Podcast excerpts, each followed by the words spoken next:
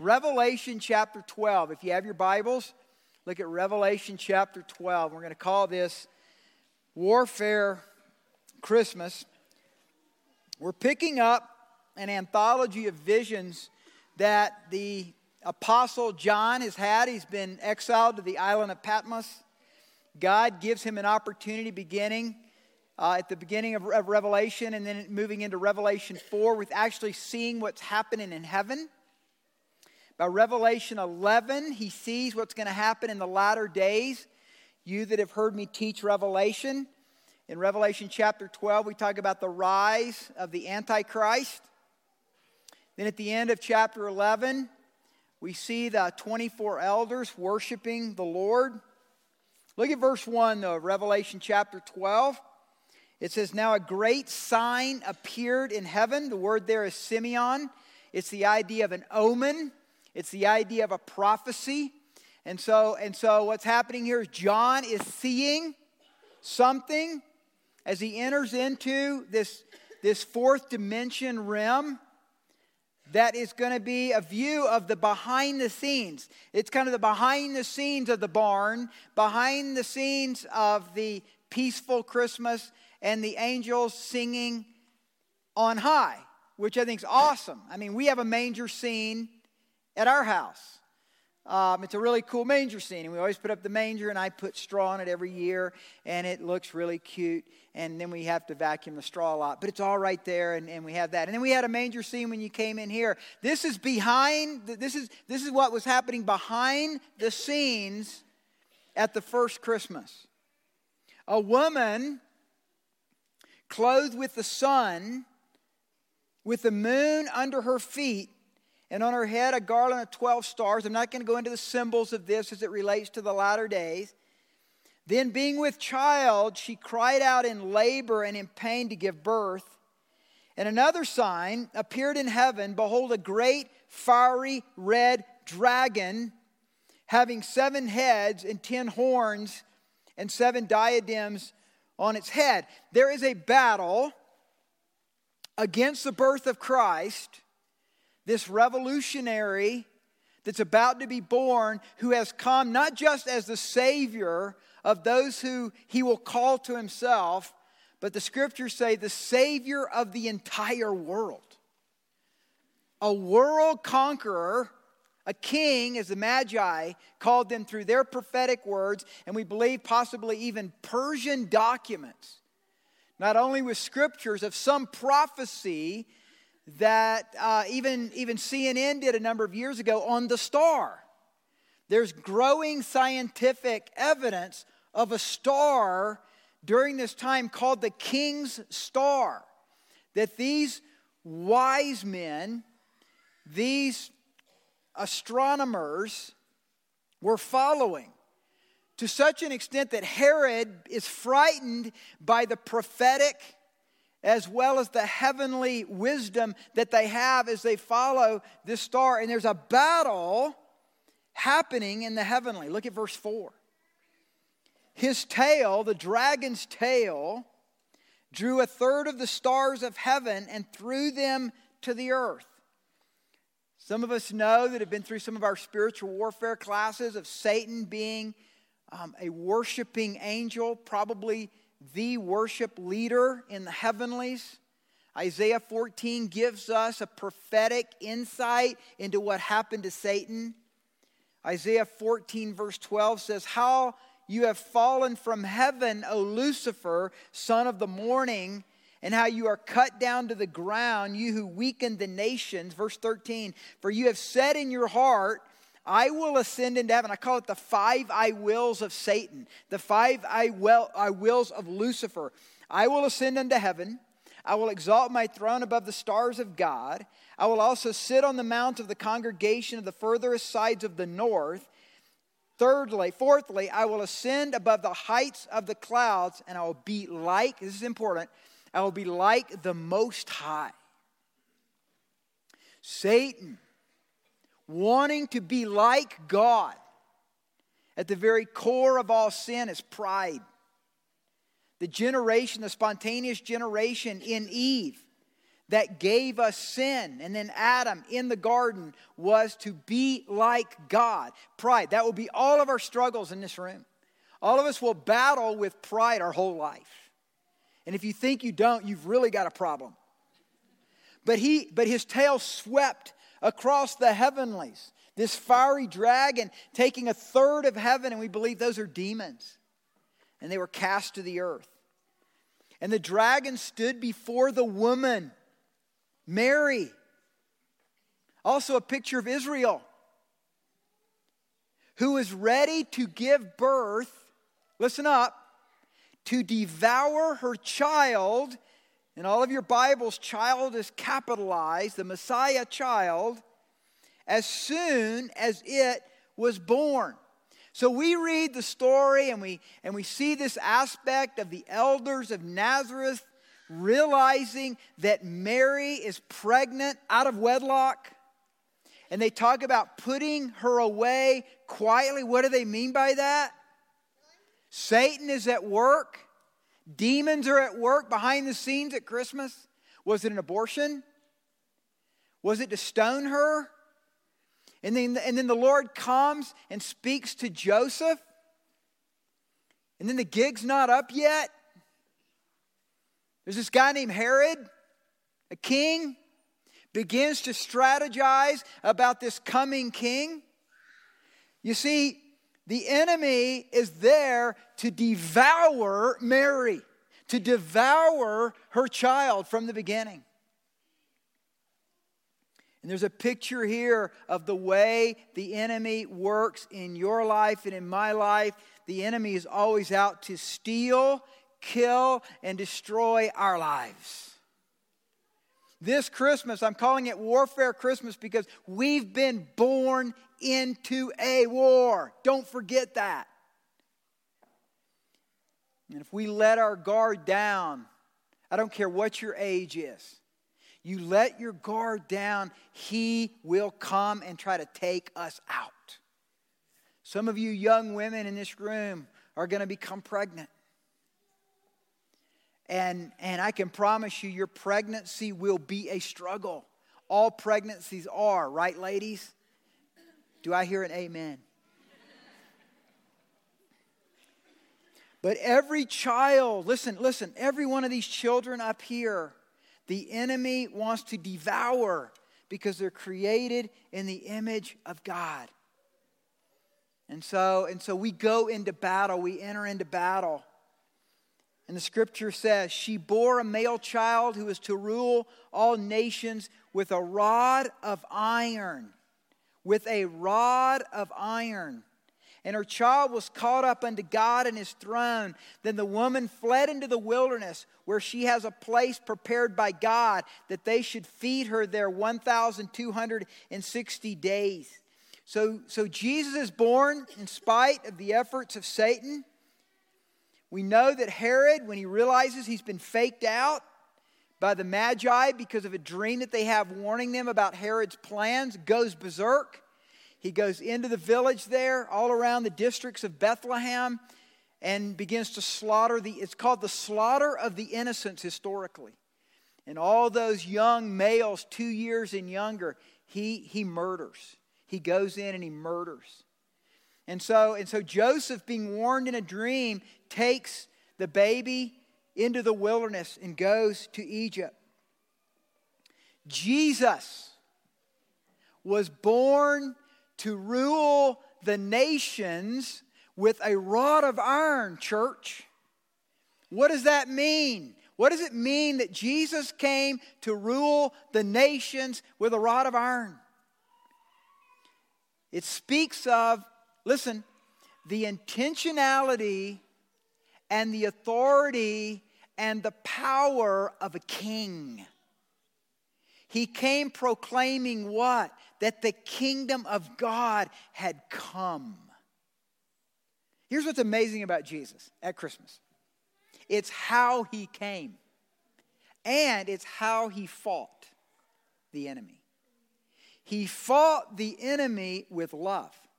He fought the enemy with humility. He fought the humility by coming with a life of self giving and self sacrifice, the opposite of what we would think in relation to human power. He came in kingdom power, healing the sick, casting out demons, and proclaiming the kingdom of God. Look at verse 7. A war broke out in heaven, and Michael and his angels fought with the dragon, and the dragon and his angels fought, and they did not prevail, nor was a place found for them in heaven any longer. So the great dragon was cast out, that serpent of old called the devil and Satan, who deceives the whole world. He was cast to the earth, and his angels were cast out with him. So, men and women, Christmas is a reminder of the coming of a warrior named Jesus who has come into enemy territory, this earth, that Satan and his demonic hordes control to such a degree that trying to take Jesus off his task and his mission in the 40 days that he's in the wilderness says, This authority has been given to me. And Jesus does not contradict what he says because he knows it's true. And so we come into this Christmas possibly really, really depressed or maybe struggling. Maybe it's been a tough year for you. Some of you I know have lost your jobs. I know some of you are on the verge of divorce. I know some of you have been through devastation and, and you've experienced things both with friends and foes that have been devastating. Some of you are carrying cancer right now. Some of us here right now aren't healed of that cancer. This may be your last Christmas. I know of several people right now that are friends of ours. This might be their last Christmas because this is a battle. And the enemy comes. But how do we fight this battle? As we go into the new year, what do we do with what we see to be a warfare Christmas? I love what comes next in our passage. And this is exciting stuff. I've wanted to preach this sermon like for weeks now. I'm finally getting my chance. Because I kept reading it and rereading it and rethinking about it. And, and here's what comes next, and it's so encouraging. Then I heard a loud voice saying in heaven, Now, from now on, church, from now on, so 2,000 years ago, now, salvation and strength and the kingdom of our God and the power of his Christ have come. For the accuser of our brethren who accused them before our God day and night has been cast down. That accuser that calls you a loser, that causes you an idiot, calls you something that you heard maybe from coaches or parents or people all your life. And you've and you've got this real you've got this scripting that you've allowed to continue to be spoken over your life because you've believed it and you've allowed strongholds and fortresses of the enemy in your has been cast down. You can have a new script you can break the power of the accuser of the brethren because his salvation and his strength and his power and his kingdom has come. Not coming, it has come. It is ours. It is our inheritance, church. It is your inheritance. You do not have to settle for a subpar Christianity. You can walk in kingdom power. It is yours. It is your inheritance, and you have to claim it, though. You have to believe it, and you have to ask for it. Here's what Colossians 1 says Paul says this strengthened with all might according to his glorious power for all patience and long suffering with joy, giving thanks to the Father who has qualified us to be partakers He has qualified us to be partakers of the inheritance of the saints in the light. He has delivered us from the power of darkness and conveyed us or translated us into the kingdom of the Son of His love, in whom we have redemption through His blood and the forgiveness of sins. That is good news. That's what Christmas is all about. So in Revelation 5, predicting those days coming that will be ours in the latter days, and we're closer today than we've ever been before. We're in days where one world government talk is being discussed all the time among nations, setting up for the rise of the Antichrist. Here's what it says in Revelation 5 about the saints. Listen to this. And he has made us kings and priests to our God, and we shall reign on the earth. Hello? So, I went out behind my barn yesterday. It was cold out there, it was eight degrees. I wore these gloves so my hands wouldn't stick to this thing. But this, men and women, is a rod of iron. This is a rod of iron.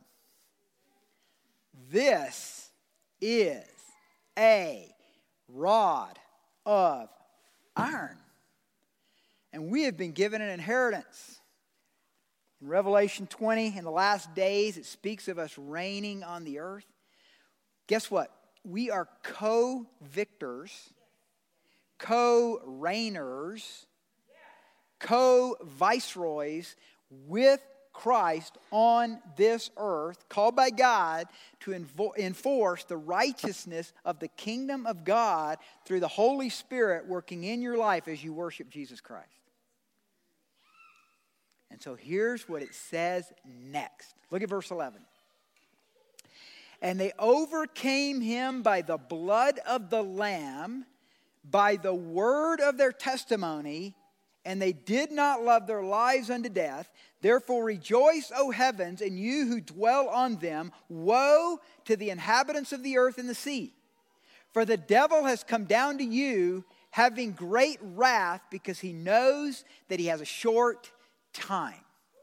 Now, I like the fact that Satan knows his time is short. Because most Christians don't know that his time is short. But the scriptures say that, and Satan and his demons know the prophecy, and they're really, really angry these days because they know that their time is short. And men and women, I can tell you this, and you that have walked with the Lord for a while, you know this is true.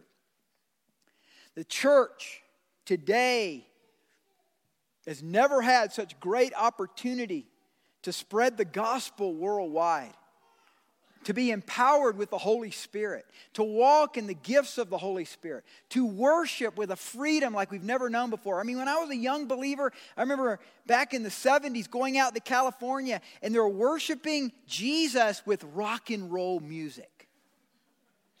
I mean, it actually sounded like the Allman Brothers or Marshall Tucker or the Doobie Brothers. And it was worship music. I was like, this is the crazy, all I knew was hymns. And I went back and told my friends, I said, You're a heretic. You must have been with a cult.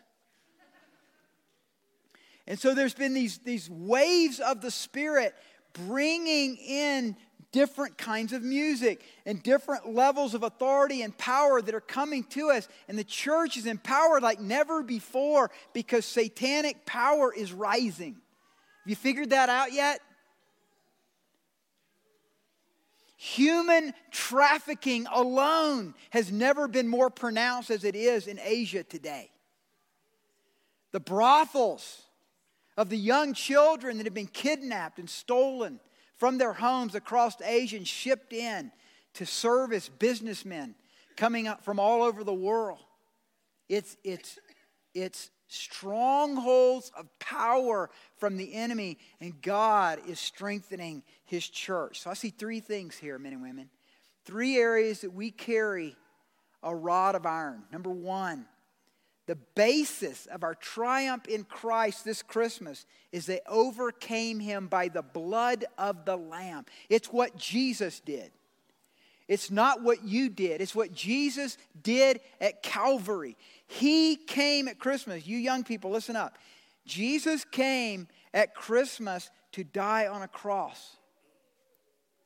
He came to die on a cross for your sins. He came to die on a cross to set you free so that you can walk in light, not in darkness. Say that with me. You can walk in the light. I can walk in the light, not in the darkness. I can walk in the light, not in the darkness. That's because of the blood of the Lamb, because of Calvary and what Christ did at Calvary. So, first of all, we've been given the blood of the Lamb. Second, it says, and they overcame him by the blood of the Lamb and the word of their testimony. Listen, demons know the blood of the Lamb. Hello? First John tells us that demons even know about the blood of the Lamb. That means nothing. To believe in the blood of the Lamb will not get you to heaven. Believing with our heart. And then in Romans 10 9 and 10, it says, confessing with your mouth gets you to heaven. So he says, the blood of the Lamb, and John says, by the word of their testimony. Church, listen, you got to speak it out. You got to say it. You got to say it to the spirits of this world. You got to say it to Satan. You got to say it to demons. And let me tell you, come a couple days from now when all the presents have been opened and, and uh, everybody's gone home, the enemy is going to come and he's going to whisper despair and depression and loneliness and darkness, and you got to tell him where to go. You got to tell him where to go. He already knows where to go, but he's figured you don't know where he's supposed to go. But now you know where he's supposed to go, so tell him where to go. Your time is short. Get out of here. I'm a blood washed saint. I'm a son of God. I'm a daughter of God. Get out of here. You have no place here. I carry a rod of iron because I have the kingdom, his power, his strength, and his salvation. Amen. And he'll, he'll, he'll, he'll get out of there. Okay, he will. He'll leave. And then, thirdly, he says, you overcome the lamb by not, lo- listen to this, by not loving your life even unto death. Now, here's the irony if you really love your life, don't love your life, lose your life. Don't love your life, lose your life. You lose your life, you find your life. Jesus said, For whoever desires to save his life will lose it. But whoever loses his life for my sake and the gospel's will save it. Want to save your life? Surrender everything to Christ. You want to be you want to find joy? Surrender everything to Christ. Want a happy marriage? Surrender your marriage to Christ. You want a better husband? Surrender your husband to Christ. You want a better wife? Surrender your wife to Christ. Want better kids? No. I love it. Amen.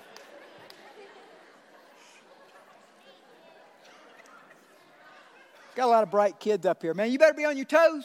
Better be on your toes around here. Surrender your family to Christ. So, here this Christmas, Warfare Christmas, we've been given a rod of iron. And the rod of iron is the ruler, Jesus Christ. And He has given His salvation, He's given us His strength, He's given us His love, He's given us His power, and He's given us His kingdom. And to the extent that we learn to walk in that will be the extent that we can walk in the freedom and the surrendered posture of the love of Christ in our life.